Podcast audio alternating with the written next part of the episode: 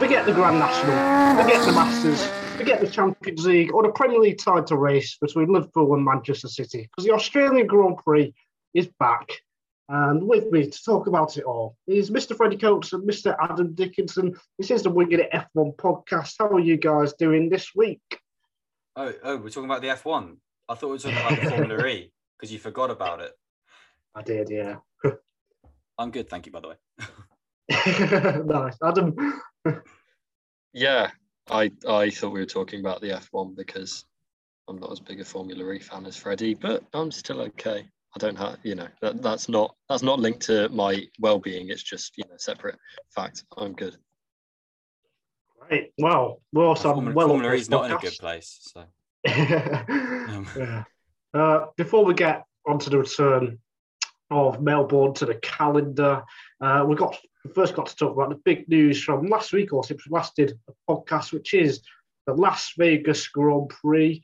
Uh, it's going to join the schedule next year in November. It will be at night on a Saturday as well, the first Saturday race since 1985. Uh, thoughts on this, guys? It was kind of split from what I saw on social media. Uh, is this? Are you guys happy or unhappy about this news? I'm, I I, think it. it's a positive. Hmm. Oh, there we go. yeah, No, no splits here. I think F1, if F1 wants to establish itself more in the US, I think it's doing a good job of it so far. But um, I think it's not always easy to be an F1 fan in the US when you're waking up at like four in the morning to eight in the morning for a lot of the European races. And I think if you're wanting to kind of build that out, then you need to be giving more back to fans and giving them more of a reason to watch. And this is exactly what it does. I think now you've got between Miami here, Montreal, and Austin, then you've got a decent kind of geographic spread. Mm. Um, covers a fair amount of, um, of the US and probably puts a puts decent amount of major cities within about a day's drive of of a Grand Prix. And yeah, I think it's I think it's needed. You know, I don't know whether the track's going to be any good or not yet. None of us do, but um, I, I think it seems to be more thought thought through than the last time they went to Vegas, and I, I think it's going to be good. I'm I'm looking forward to it uh, from a distance. I don't think I'll be coming back to watch it. That'd be very nice if I was, but I don't think that's going to happen. yeah. I was going to ask you what you kind of thought from being in America, but uh, you covered that really there, Adam. But kind of like, yeah, exactly what you said. You've got Miami on one sort of on one side, and you've got about a thousand odd miles to Austin, and then probably another a thousand odd miles out to Vegas. So it's kind of perfect split through that um, sort of uh, eastern, central, western kind of zone for it, which works really well. F1 in the States has really kind of is, is sort of trying to emulate the, the Premier League in the States, which used to be kind of, from what I've kind of been reading a lot this week, there's been a lot published about this and a lot of comment on this from people who have followed the rise of these of sports in the States. And they've gone from very fringe to now it's very common for people in the States to have a, a English football team and go to um, their local pub really on on the weekend to watch a game. And it's getting getting there with F1 was the fringest of fringe sports 15, 20 years ago, where people would just say to you, Did you mean NASCAR? Whereas now, even in such comp- such a competitive primetime sports market, maybe the primetime lack of really helps F1, but um, where you got so many NASCAR races, you've got a growing, still growing IndyCar calendar, like 16, 17 races, and with its own flagship Indy 500 event anyway on top of that with all the other sports you get in the states being so so well loved it's a hard market to crack and f1's been doing a very good job at that and like you say adam giving a bit back it seems to be perfect we forget how good we have mm. it in europe this is three different time zones for three races how many time zones in europe are in the same how many races in the same time zone in europe probably five or A six lot. anyway yeah at least Count on two. At, le- at Yeah. least a lot. Uh, I think I'm that. not, Oh no, you go. I'm not convinced by Las Vegas yet. I'm not sure if you if F1 needs a third race in America. For me, all the reasons we just said are why we think it does work Yeah, but I would prioritise Africa over Las Vegas. And if an African Grand Prix is now being put on the back foot because of this, I'm not sure if that's right. And the same with if we lose, I don't know, a circuit like Spa or something that's out of contract this year. If we lose a great track because of Las Vegas, I'm not on board with that personally.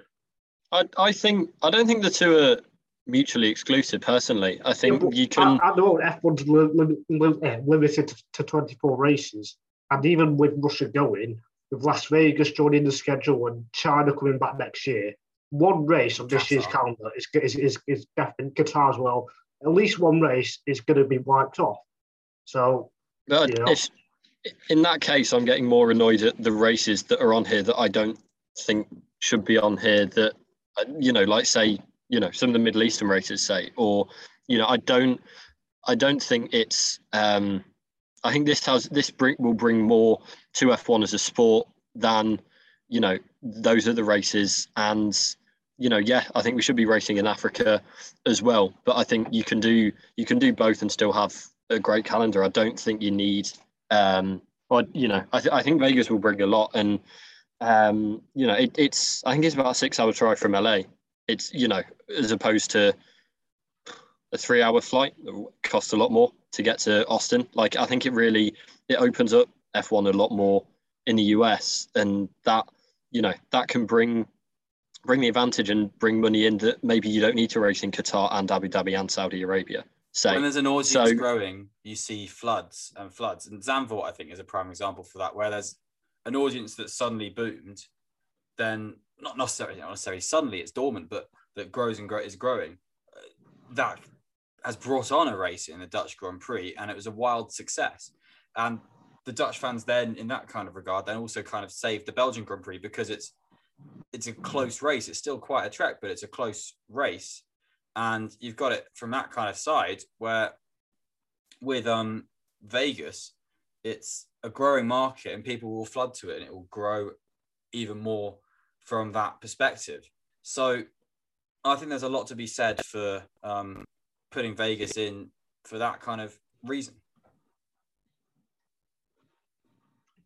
Mm, I I think don't feel Western bias almost because if we had three races in, let's say China or Backlash, just because it's China, I think because it's America, people are almost on board of it more because of this almost Western bias that we've got. And I can't help but feel that F1 should be focusing more on you know new locations or keeping these iconic tracks like Spa and, and stuff like that rather than having another street circuit. You know, we, we, we've already Mhm. got Jeddah. We were meant to have Vietnam. Why does it have to be another street circuit? Why can't we have you know permanent tracks? Just because because you know you USA has got loads of great tracks. I'd much Oh, rather have one of them instead. I mean, they would be ruined though now by one F1. I They think. would, I think yeah. Laguna Seca, Watkins Glen would be ruined by it, and I think it's it's the class, it's the original Formula E argument, which is bring the racing to the people, and Hmm. I think it goes back to Adam's first point of giving it to America, and yeah, it it is a Western bias, but and that is that is true, and it's because the Western bias is there because it's a, a economic driven decision yeah, but I think that's the answer for that. From a market perspective, America is unta- is still for F1 untapped gold, and Mm. it's it's it's got potential to be diamonds beyond that. So Mm. I think I think that is the same for Africa. And I completely agree with you for Africa and for China. I think step at a time with that because if if the words are to be believed, there is a lot and lot of attempts for Africa at the moment, and there is also for China. So it, might just be that this is the first one announced because it's the easiest one to organize. I think Possibly. we, we've got to watch a few spaces on this based on a few rumors. I think as well, like if you're going to take one out of the US, take out Miami. I think the Vegas Grand Prix will bring in a lot more as a spectacle for F1, as a kind of the catchment area that it covers than Miami will. And, you know, I don't know if there's going to be that much difference between the tracks, but I think. that think, would be a huge you know- waste, though, wouldn't it? Like it's just come on the calendar and stuff to get rid well, of Ve- it. Vegas has just come in, come on the calendar as well. Well, I mean, that- yeah, that's not the point. That's not the point. But it's kind of like Yeah. Yeah, I get what you're saying, Adam. About it's kind of like it's a much more inspiring, much more evocative location. You look Yeah. at Vegas and your thought, you know, just the movies of Vegas for 50 years is that kind of city that's had such such charm and character for so long in a way that people look at Miami and you kind of think, oh, Miami, yeah, that was cool. And you also look at it for documentaries about prisons and stuff like that. You don't get that with Vegas.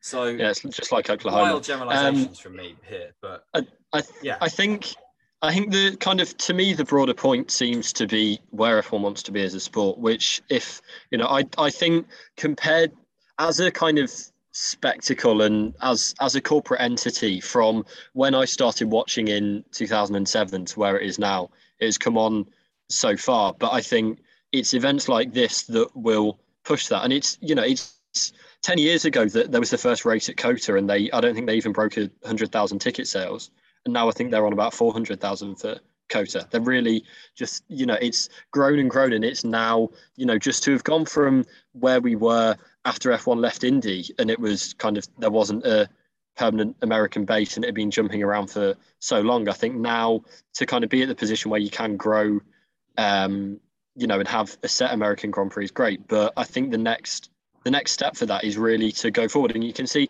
I mean, the I think the Premier League analogy is great, Freddie. The one I was thinking of was um, the NFL in the UK, in that that's kind of you know wildly successful in its home market, but to keep growing, then it's needing to expand, and that's what they're doing, and they've done it very successfully. And I think there's, you know, similarities as well in the in the US now. F being an F1 fan, it has, I think it has a kind of niche mindset. I don't think it's kind of, but it is growing into a mass market, and I think that can kind of continue to go forward with with racing in Vegas. And yeah, as I say, I think if they if they're gonna only have two races in the US, I think Vegas brings a lot more than Miami. And you know, Cota's a fantastic track and good to have a track based um, or you know racing circuit based um, Grand Prix. But yeah, I think if F1 wants to carry on growing and kind of rival the other major sports really. And be, you know keep going. I don't know where it is on kind of list of fans of sport worldwide but if it wants to keep going up these are the kind of events it needs to have. I think um yeah, there's just a couple of things on. It's there's a few very like quirks about this um about the Vegas race and that that it doesn't have a promoter. Uh, if, if you're unsure about sort of how F1 Grand Prix sort of work, um there's usually a promoter organization who basically they get the money together, they pay F1 for the right to then host the race, then they sell the tickets and so on, they man the circuit, man all of that. And that's why you know Grand Prix happen in so many different places, and that's why there are all these contracts and deals and stuff with Grand Prix. And it was a big thing in the Bernie days to get promoters on, you know, on his on his will, if that makes sense. And Vegas doesn't have a promoter. It's been it's an F1 led event, and it's F1 have coordinated basically just with Vegas, and they have put on the event, and it's going to be put on by F1 in conjunction really with then with just Las Vegas authorities.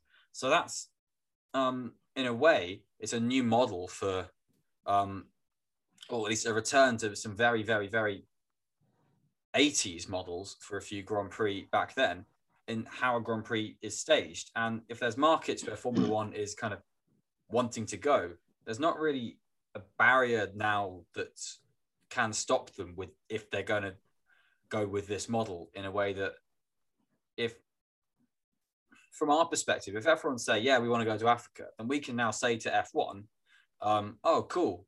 Um, how are you going to do that? If they then say something about promoters, then we could say, well, are you going to do it in this kind of way? And it's, it's not a. No, I, I don't, I don't really want to be going to us holding F1 to account because you know it's not, they're not the government, but um, that's an entirely different form of journalism. But um, it's kind of like you know, it could be a positive for the way F1 goes about setting up races in the future, in my opinion. Well, there's four uh, events that are out of contract this year, and if one of them are to go, uh, those four are Spa, Paul Ricard, Red Bull Ring, and Mexico City. Do you think Las Vegas deserves to like be ahead of of one of those four? Paul Ricard. Yeah, I, Buddy. I It's think there's the a whole- big, I think there's a bigger it's- it's- audience.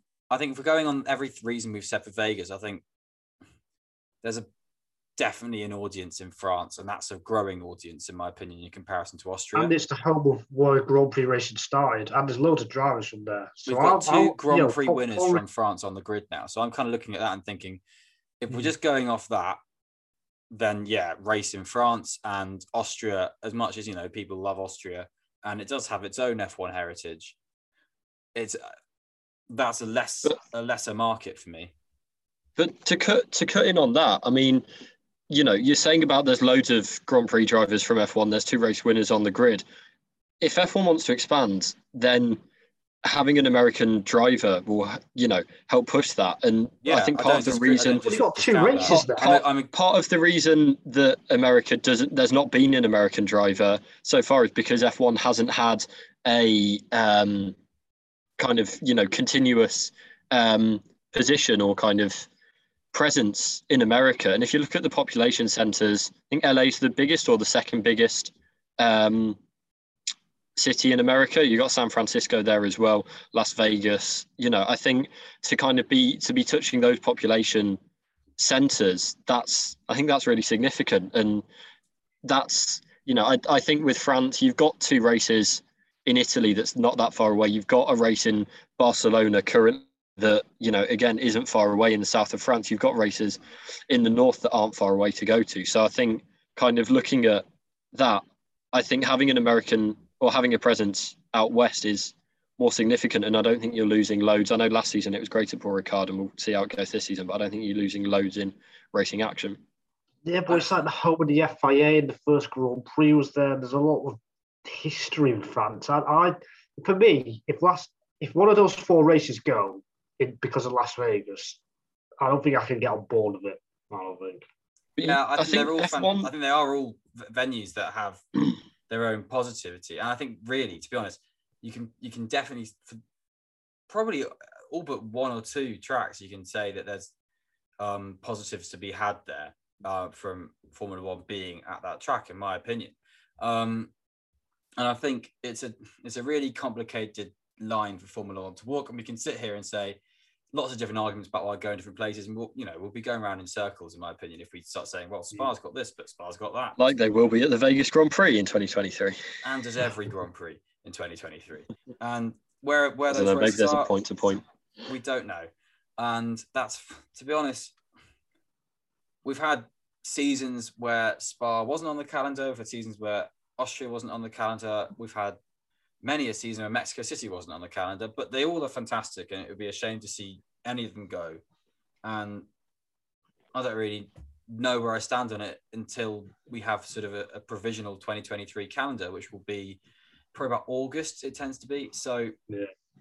i reckon we hold fire until then, in my opinion, on this. Oh, I- that- that's that's what I'm waiting for personally. Because Yeah. if, if one of those or, or, or two of those races go, then yeah, that's word. But if not, and we do end up having 25, 26 races instead, then well, that's a whole different talking point. So, so, Well, so, yeah, I think quite with that. I mean, uh, there's also kind of question marks about Spa safety in, in the wet, and that's Oh, well, not kind of to be addressed now. But with.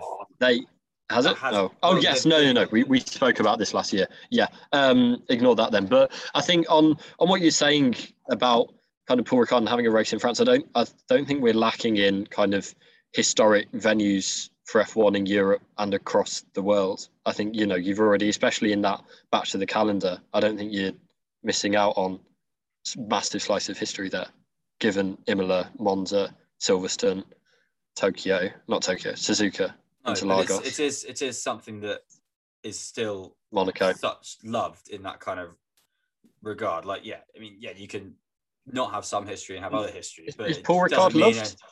it- France is loved. Um, is is the kind of thing with that, and it's like you don't if you go to the Italian Grand Prix, you don't sit there and go, "Oh, France, what a his- what a great place with the history of motorsport." It's that kind of thing because you're in Italy. No, it's in So- Italy. Exactly, exactly. So that's what I mean. It's like you can you can say to people, "Oh, here's this slice of F1 history that we don't have anymore," but it's all right because you can go and watch the British. Grand 'Cause you've got someone in France. Ten other you- very some- historic tracks, more France- historic tracks. If you're a French person, you're going to be like, "Well, no, hang on a second. And I think if they did the same in the UK, if they got rid of the British Grand Prix, I would be really in, annoyed by that because I like the British. Paul Grand Ricard's Prix. not been hosting for 70 years. Yeah, they had a massive chunk of a gap in France, and then it came back. Yeah. I mean, we're going. It came back, and everyone in France was really happy. So there's you look at it from that perspective. So there's so much to it, and we're going around into we're going to be going around in circles, like I said. That's why I just put a pin in it because it's just a boring argument, in my opinion. But um, yeah. Any final words, Adam, on this? I just said let's said stop all. it. I've said it all. I'm stirring the pot, stirring the pot. but yeah, we'll see. But um, Uh, yeah, actually, Final words are, I- stirring. I'd rather see them take out Jeddah or Abu Dhabi or Qatar or all of them. To be honest, that's that's that's my biggest point. But anyway, Okay. Uh, let's talk about the build up to the Australian Australian Grand Prix then. Uh, first thing is Sebastian Vettel is back after his uh, coronavirus period. Uh, so he's back in the car for the first time since testing. How do you think he's going to go? And what should his targets be for this year, do we think? Freddie? I think first of all, uh, great to see he's returned negative tests and that he's um, Yeah. well again. Um, it was obviously not great for him to have COVID. No one likes that, and um, hopefully he's had a good time to rest because you know, yeah, it's a horrible virus. Um, but yeah, for for um, hopes returning to the car, I think just we can't really expect too much because I think with every driver who's had COVID when they've come back in, they've struggled a bit. Um, Hamilton, Yeah. Ricciardo, Stroll, um, Perez back in 2020, and Mm. he hasn't had a long break at all. So I think it's going to be on top of that with a car that's presumably heavily revised since he drove it. Um, Mm. That's going to be quite a, quite the ask. Um, but hopefully, you know, he acquits himself well. It's a track he's won at quite a few times, so he knows what he's doing there. So from that side of it, he, he would be all right. I think it's just a case of taking it easy, getting in slowly, and you know, come Saturday, being on decent pace. I think. yeah, I think go on. I think in terms of where I don't think kind of he'll he'll be too far off his best. Um, you know, I think he'll be able to get back up speed, and he did get um, the running at Bahrain. So yeah, but I do. I've kind of got question marks as where Seb's best is now. I think kind of he he looked happier and more comfortable at Aston Martin last year, but he I don't think he kind of had regained the pace that he showed at his peak at Ferrari and Red Bull, and whether I, you know, I kind of at his stage of the career, I don't know whether that's something that can be regained. So I think that's kind of my bigger worry is not necessarily how kind of COVID has affected him so much as just how long the passage of time has affected him. Do you think, Adam, that this will be Vettel's last season in F1? Bloody hell, No, no, I- conversations leaked. I I, I think he'll I think he'll stick around, um, but I think I don't think it's crazy to be having that conversation. Um, Mm. and yeah, I can I can see it being one of his last ones, whether it's kind of one of three, one of two. Um, I don't know, but yeah, that's kind of my thoughts. Yeah, I kind of I get that as well. Um, only a driver of the sort of stature and proven pace of Sebastian Vettel can have seasons like he's had in 2020 specifically, um, where and he's shown decent signs in 2021. Um, hopefully, he can do that in 2022 because his 2021 season he was a deserving F1 driver. In 2020, he wasn't.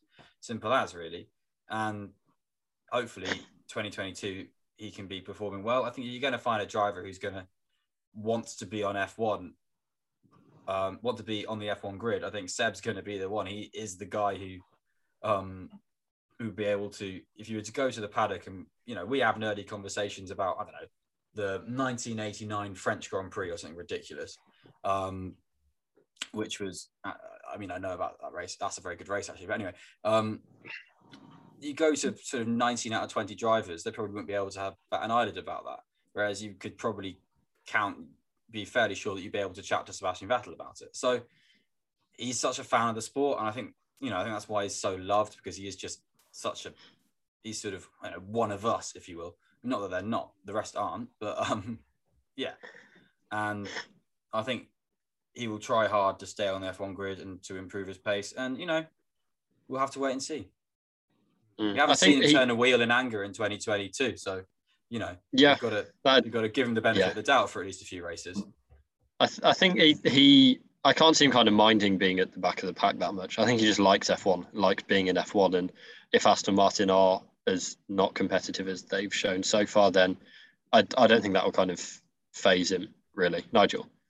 I, I think it's hard to see him getting back towards how he was at his best years at Ferrari and definitely Red Bull. I, I do fear he's going to be a bit like Raikkonen and just Yes. it's quite clear that he's far off his best and he Yeah. might stick around for a year or two too long. That is my one worry because, you know, he might have a couple of great moments this year, but I don't see that consistency being there. Uh, so that is my worry with Vettel. And if he is at the back, then it could be a pretty quiet season for him. And that's Do we think it's not his a great way performance? Do you think the performance issues are because he's at the back?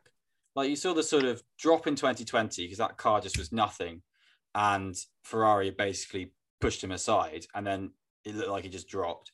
And then Yeah. he comes in in 2021, and he has two races where he's you know noticeably very good, which is Baku and Hungary, and those are races where he's you know actually in a decent position on in the field. Um, and you know, a, I- a I- race he also did well in with Spa qualifying, probably could have done well there as well because there's a, a time to shine. So, do we think being at the back is the what's a a, psycholo- a psychological block, say, for a, an instinct? I think there's something about his driving style where it, he doesn't work as a midfield driver. And I think Leclerc, to some extent, has got this problem as well. I think there's some drivers who are better at the front, whether it's because they struggle to follow follow a car or the driving style doesn't work when they're in close combat and stuff like that. And I think Vettel is, is one of those drivers. I, I don't think he can show his best when he's got cars around him and stuff like that. I think he needs that clean air and he needs uh, you know, that kind of support from the team as well, that motivation to win and get podiums. So yeah, I would agree. That statement fits Vettel, I think. I think it's kind of maybe a bit underrated how good he was at wheel to wheel in the early part of his career. It was kind of Oh yeah, in vogue, especially kind of you know towards the end of his four championships with Red Bull. It was kind of oh well, you know, he just goes goes on pole and wins. But I think that was because he was so fast and so good at qualifying, and even in the races where he wasn't in that position, then he'd still do well. But they just made up a minority of the season for him because he was that good. So I think that kind of is maybe um, I don't know over overspun overspun as a narrative, but um, I think you could kind of see the signs of this from 2019. I think when Leclerc came in and was kind of on his pace pretty quickly, and he finished fifth in the drivers' championship, and I think that I I think that was kind of the beginning of that, but it has accelerated as the teams that he's been in have dropped back into the midfield. So yeah, that's kind of where And- and I maybe am at because it, on it. maybe because he was at the front for so long for Red Bull, he had very few years when he was in the midfield, apart from the Toro Rosso year. Now he is in the midfield, so he's having to get used to that, like a like a new driver would. Mm. Maybe that's a factor as well. I feel maybe. like that's I feel like that's a bit too much. I think if you're an F1 Yeah. driver, you can drive fast in F1 car, uh, whether you're in the midfield or not. Like, I, I find that a hard. It's a mentality, though. It's different, find- isn't it? I find it a hard. I, it is a mentality, but I don't think it's anything to do with driving style. I think. Mm.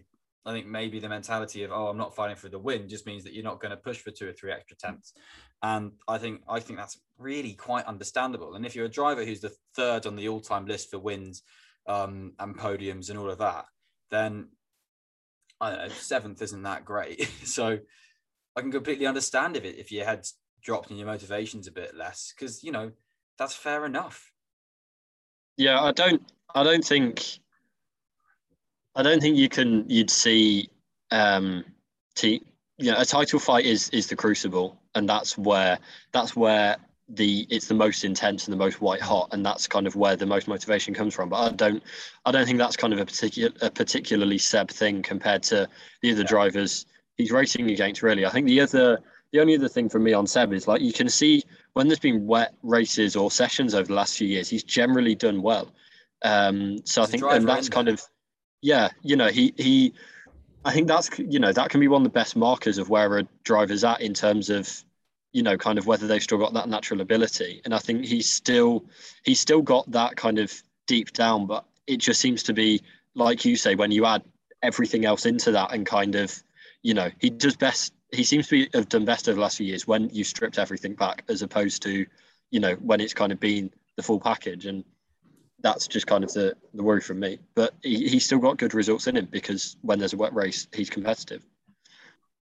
it's really interesting to compare Vettel to an Alonso because when Vettel, when Alonso's sort of been in one of these in a backmarket car or a front running car as he has been for the past sort of eight years of his career, nine years you could say. Um, he- he's still got that battling samurai about him that he's still wringing the neck of a car. It seems like that's the only way you can drive. Whereas with Vettel, I mean, there's always been the very thoughtful driver, but um, so it's kind of interesting to sort of see if, if that approach is is different and goes back to what you were saying, Nigel, about midfield um, prowess being a bit more kind of you've got to have sort of be sort of a battling driver in the fierce midfield, and you can there's a bit more approach for a for a an intellectual driver higher up the field, and maybe maybe there's more just the case you've got if you're going to be an intellectual driver, you've got to be sort of ferocious as well. But then that means that some drivers aren't ferocious, but they all are, and it all becomes a bit muddled. And we're all, but yes, what do you think on that? What I've just said, Well, I think that it was deluded. I think in the midfield, raw speed is not as important, and I think and Alonso doesn't have that one lap pace. So I think that is, you know, it- it's it's, it's better to have better race management, tire management, and just that ability to kind of attack and go for it. And I think that's where someone like Alonso has really thrived in the last seven, eight, nine years, and Vettel doesn't quite have that quality. I don't think so. I think that is where where, where he's been let down. I think so. If, if you if you just look at his best races last year, Hungary and Baku, he was already towards up there, uh, and he didn't have to ex- exactly battle his way through. He, he, he was already in like the top ten kind of thing. Mhm. So I think that is just his style. And Monaco, actually, for that matter. Yeah, Monaco Um, as well. yeah. Yeah. I, I think think fair it's enough. important for F1 drivers to be fast. It is See, I don't that extra. discuss. no, I, I completely see what you're saying. I think it's uh, yeah, like like you say, kind of, or like both of you said, the comparison to Alonso is interesting, and um, I don't know. I think do we all seem to be on the same page? I think with we all are. Vettel? I think it's fascinating Nice. to explore it. That Yeah, definitely. drivers can perform so well, but then also not. But what? And you kind of look at it and kind of think Vettel, yeah, was is. I don't want to say was phenomenal, phenomenal because he, I think he still is phenomenal. It's just the phenomenon is phenomenal-less. So Yeah. It's it's a bit interesting. You, you Yeah. can't take away the fact that he was for a time the best driver in Formula One. You can't take that away from him. But then it's kind of like these things go in in cycles. Steps. Yeah. Yeah, And that's that, you know, that's I think it's I think it comes back to what you said at the start, really, Adam. Passage of time. Do you want to play guess how many Grand Prix Vettel's raced in? Closest wins. Let's play that 10 second, 10, 10, 10 second game. Uh, I'm going to guess uh, 284. No, 264. 290. Nigel. Um, maths. Nigel's closer, What was but it? Freddie would have been if he hadn't changed. It's two, 279 and then Ah. 280 entries because because he entered the entry. Bahrain Grand Prix Yeah, 2016. one. yes. Yes. Um, there we go. fun, fun, Uh, fun. Another driver who almost fits into that category of doing well, but not doing well, is Daniel Ricciardo. It's his home race, his first home race for three years now. Uh, he actually had a pretty good weekend in Saudi Arabia, despite his retirement. Uh, bit off the pace in Bahrain. I think it's too early to judge him after two races. And his what immediate? COVID recovery. Yeah, that as well. What, what Yeah. are we expecting from him this weekend on home soil? Hopefully, more of the Saudi performance. Yeah. because he was very good there and he was, you know, did the job. And that McLaren looked like it was in good positions because of Norris and Ricciardo. And then Ricciardo unfortunately broke down. So hopefully more of the same in Australia. Um, I think there was a few times in in Australia. I think it was 2017 and 2019 particularly where he didn't have the best performances, and it did seem mm. to kind of look that the home race pressure got to him a bit, which is um, something that was never really spoken about until then, but really makes a lot of sense. Um, and I don't know whether because there's such a buzz around the Australian Grand Prix returning and um, with it sort of what it sort of symbolizes from a COVID perspective, because for me, globally, really, for, from a Western perspective, at least for, for me, the Australian Grand Prix cancellation was the start of sort of, oh, we have to take this seriously, COVID, rather than, oh, COVID's a thing, if that makes sense.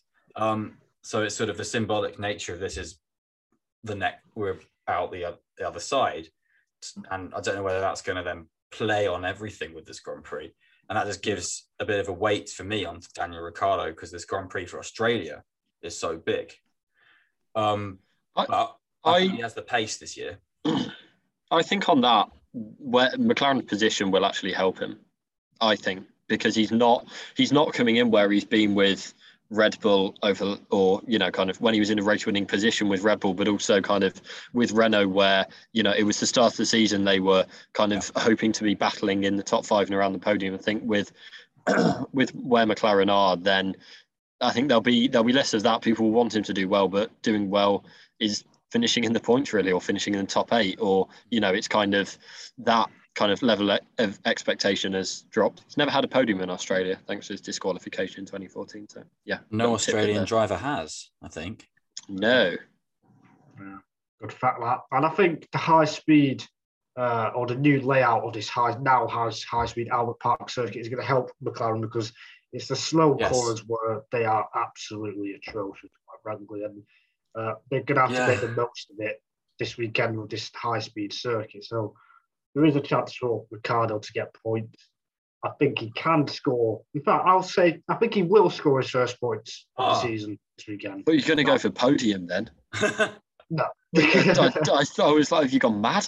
Um, I think there's a good chance yeah. for points. I agree. I mean, we, um, when you had Lando Norris legitimately fighting an Alpine last time out, Alpine who have convincingly, really, in in Saudi and um, uh, in Saudi, definitely best of the rest, um, arguably as, the, as a team behind Ferrari and um, Red Bull, um, at least in qualifying pace.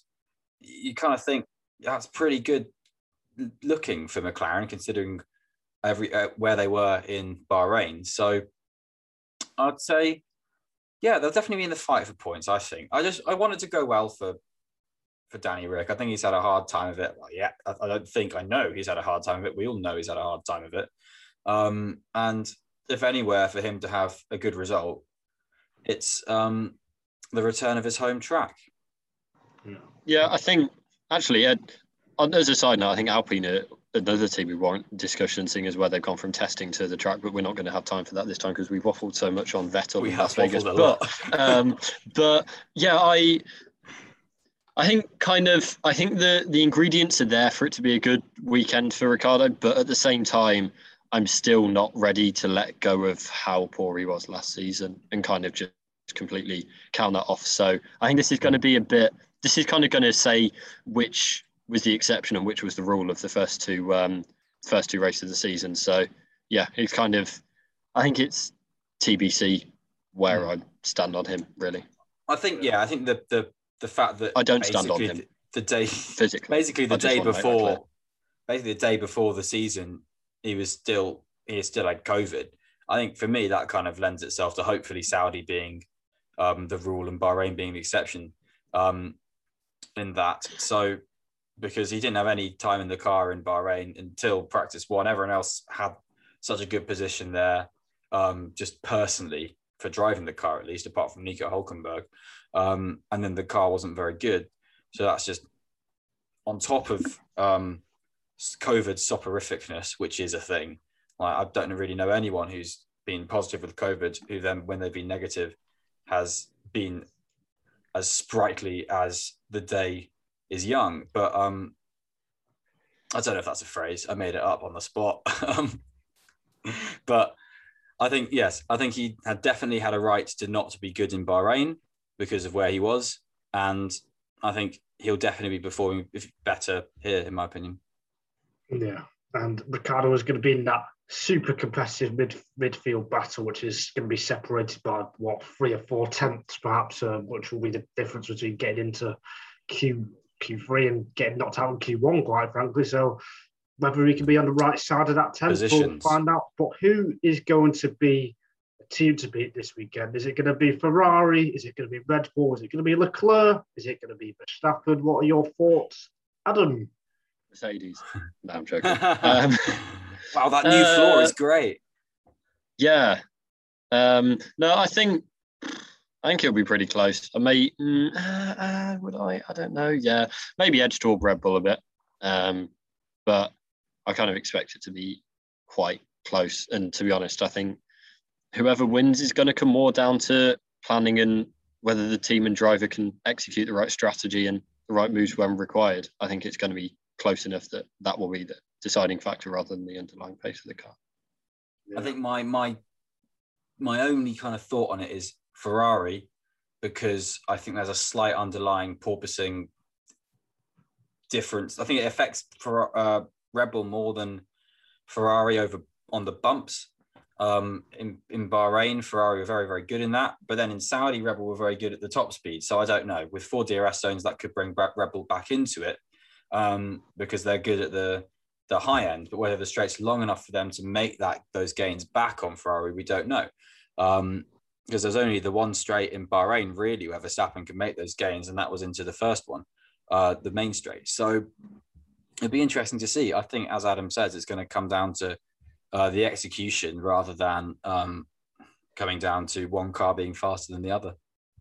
Yeah, now we've got four DRS zones for the first time ever this weekend as well with the new layout. Are you a fan of this, Adam? Um, I think there's so there's two DRS detection zones, which is the key point, which I didn't realize when I first heard about that. But yeah, so it's you get for the first two, then whoever's behind leading into the first two gets it for both. It doesn't matter if they make the overtake. So I think that's good. I think that will kind of you know we've seen we've seen a lot of cat and mousery with um, Leclerc and Verstappen in terms of trying to um, you know be ahead, be ahead or behind going into the last DRS zone, but I think they're kind of pretty evenly spaced out, and um, or the two sets of zones are kind of pretty evenly spread out. And I don't think, yeah, I, I think we might see less of that, but I don't, I don't know. It, it yeah, I, I don't mind it. Um, I think it will be interesting and hopefully should lead to lots of on track action. I think it's it's a um, Albert Park's an annoying one. This position in the season, I should say, after Saudi Arabia is an annoying one to judge for DRS zones, in my opinion, because I think we have just come from a race where um, DRS was the straights for DRS are so long that they kind of warrant then a pass. Um, but then there's immediately a long DRS zone after that. Whereas in this, we've got really short, sharp, bite-sized DRS zones. Um, and as Adam said, two detection points then I think people are looking at going, oh no, it's just going to be cars driving past each other. I think they've forgotten every other race at Albert Park in history where no one could race. So um, I think we look at it from that perspective and think that the, they brought the third DRS zone in in 2018, and that did help cars just be to be that little bit closer at the end of the lap. So if this can put it so that with the um, the 910 Clark chicane now being nine and 10 sort of Clark straight swoop, if you will, of what it is now. If that can mean that we've essentially got two zones of racing in the track, that can only be a good thing, in my opinion. Um, I think there's been a lot of, I think it's just, I think um, understandably so. It's come under the prism of um, a bit of DRS um, hate, hate, but also just oddness Prism. for the way it was used in yes Prism in um in Saudi. I think it's just because that was such a, a unique DRS event that it makes this one worthy of more headlines, in my opinion. Be great for qualifying though. We're gonna have some fast laps around this track. They've cut out a oh, whole yeah. chicane, and the cars are just faster in general than they were in 2019. So that's going to be. I think we're going to see some sort of. Really, oh, I'm trying to fig- uh, figure. I think we're going to get to like the one sort of 13s. I don't know. I can't remember what pole time was in 2019. Get back to me. Yeah, I think the average speed is going to be incredibly high. I mean, especially with the ground effect as well of this, this year's cars. Through the high speed corners, they are going to be absolutely, absolutely rapid. So, you know, if we get two cars going side by side into the new uh, turn, I think nine and 10, the, the, the fast left, right, if we get two cars side by side going instead, you know, hold your Hmm, breath. 11, 12. Yeah, that as well.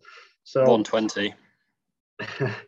That's one of my Uh, favorite the pole places to watch an F1 car, just in general. No, that was the pole time. 120.4. Yeah. Oh, yeah. Yeah. Um, so I mean, if we, I think we could well be getting a pole time sort of 114, maybe 113, that kind of thing. Probably quicker because that, when I guess pole times, who knows what happens. Um, but Well, I got, I got the one. there's, there's, there's quite a limited though. range of things. You can, I think, there's like two options really. you can get Right it or right or wrong. wrong. It's not like it's not like there's got- an earthquake. I got Bahrain right. There's a thing me and my dad do sometimes. We'll text each other before at the start of qualifying, going, "Oh, what do you think the pole time will be?" And we'll both normally be way off, but I got Bahrain this year right, which is ridiculous because it was the newest set of the most open qualifying session of all time. But I'm just excited for this race. Yeah, I'm very excited too. Uh, shall we make some predictions since we always remember what we said? Uh, No, let's not. race. Let's just No, the let's not. here. Cool. Uh, All right, Ni- let's- Nigel, why don't we do predictions and then just make Freddy's up for him No, I doesn't want think to it's? I think I'm it's okay going to be a with that. Ferrari one too. I think Leclerc and Sainz. So that's my.